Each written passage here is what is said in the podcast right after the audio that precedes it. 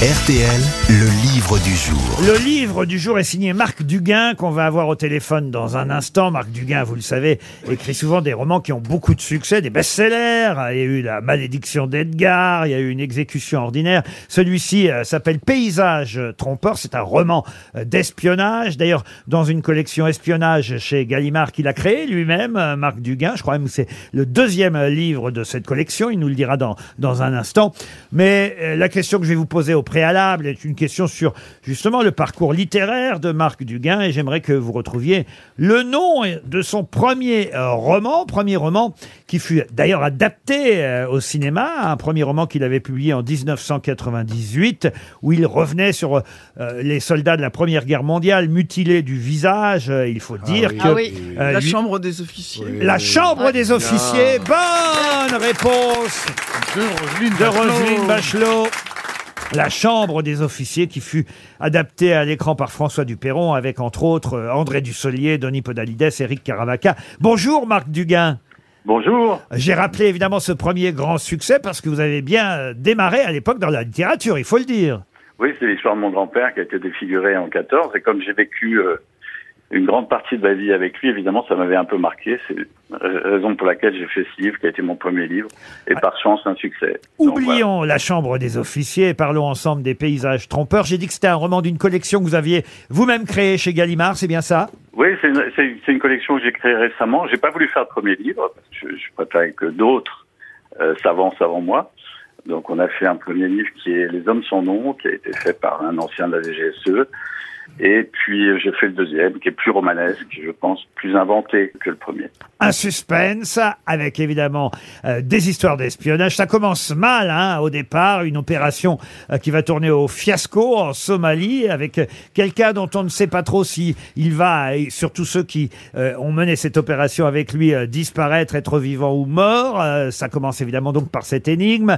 Et puis dès le troisième chapitre, c'est quelqu'un d'autre qui va reprendre le fil de la narration, qui fait des documentaires et quelqu'un qui va se mettre à raconter cette histoire d'espionnage entre trois personnages dont on eux-mêmes, d'ailleurs parfois on ne sait pas trop qui est qui et qui se cache derrière qui. C'est le principe de l'espionnage.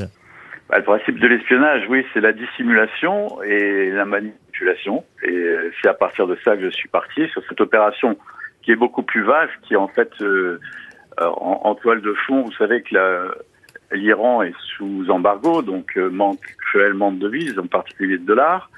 Et de l'autre côté de la planète, vous avez euh, les narcotrafiquants qui euh, regorgent de dollars, mais qui ne savent pas comment les blanchir.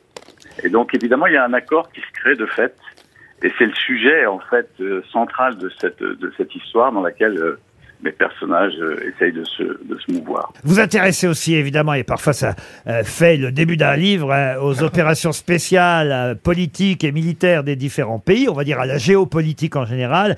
Vous avez entendu, et je ne peux pas ne pas vous interroger là-dessus, qu'on a euh, appris hier qu'il y avait eu deux morts en Pologne euh, suite à, à un missile, euh, alors ou deux missiles même, euh, dont on dit qu'ils sont russes. Je dis dont on dit parce que tant que les choses ne sont pas prouvées, évidemment, on ne peut jamais en être sûr. Tout de suite, j'imagine que vous vous intéressez à ce genre de choses quand vous entendez euh, cette information.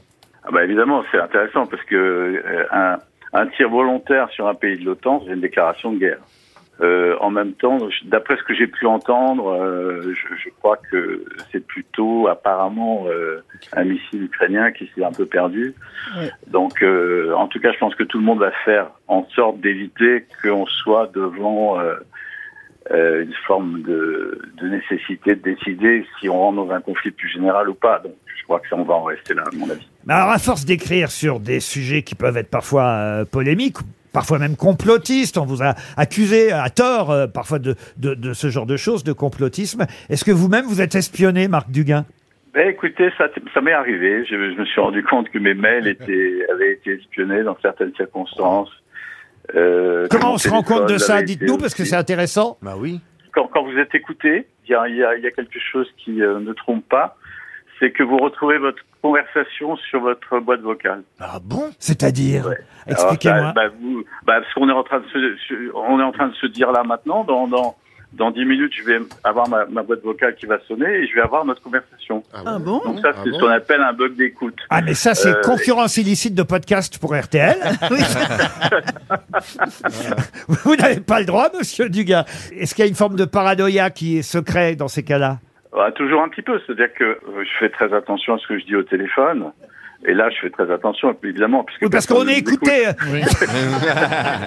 Il y a des micros. Il y a des gens qui ont installé des micros. Non, mais c'est vrai que dans le livre, par exemple, certains de vos personnages se retrouvent dans une station de métro fermée pour travaux, choisie en raison de la profondeur des lieux, parce qu'il est difficile de surveiller ce genre d'endroit par des moyens électroniques, euh, écrivez-vous.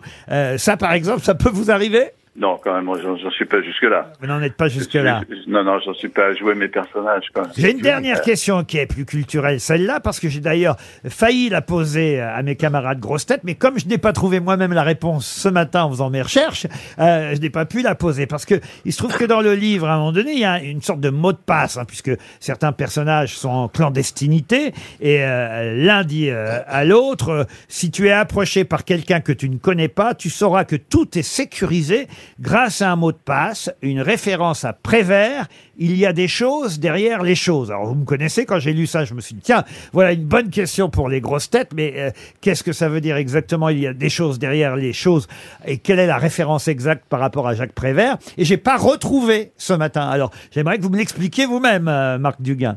Ah ouais, parce qu'il y a des choses derrière les choses. C'est bien, c'est bien toute la question. Oui, mais- c'est bien toute Ah la bon, question d'espionnage et ces choses. euh, on, on essaye un peu de les révéler pour donner au. Mais c'est la référence à Prévert que je voudrais euh, Ah, comprendre. mais la révérence à Prévert, oui, euh, il y a des choses derrière les choses. C'est une citation de Prévert. Ah bon Alors oui, écoutez, Oui, on n'en saura pas Je ne l'ai jamais retrouvé, hein, je vous jure. Euh, J'en ai trouvé une d'Oscar Wilde, mais jamais de Jacques Prévert. Il y a un train un peu en caché à nous aussi. hein. Donc j'espérais que vous m'expliquiez exactement où la retrouver, parce que je n'ai pas pu piéger mes grosses têtes Ah, avec mais j'ai cette plus en question. tête. Je sais, je sais que j'ai trouvé à un moment donné, mais j'ai pas. Bon, bon, bon, alors vous pre- vous en prenez- tête l'endroit exact, mais je vous promets que dès que je la trouve, je vous. Je vous... Ah oui, je veux avoir la référence parce que je ne l'ai retrouvée euh, nulle part. Mais au moins, on aura la réponse, si on s'en souvient. Oui, mais si vous m'appelez, appelez-moi alors vraiment, je vais vous donner un autre numéro. Parce qu'il y a toujours des choses derrière les choses. Paysage trompeur, c'est le nouveau roman d'espionnage cette fois, signé Marc Duguin. C'était le livre du jour.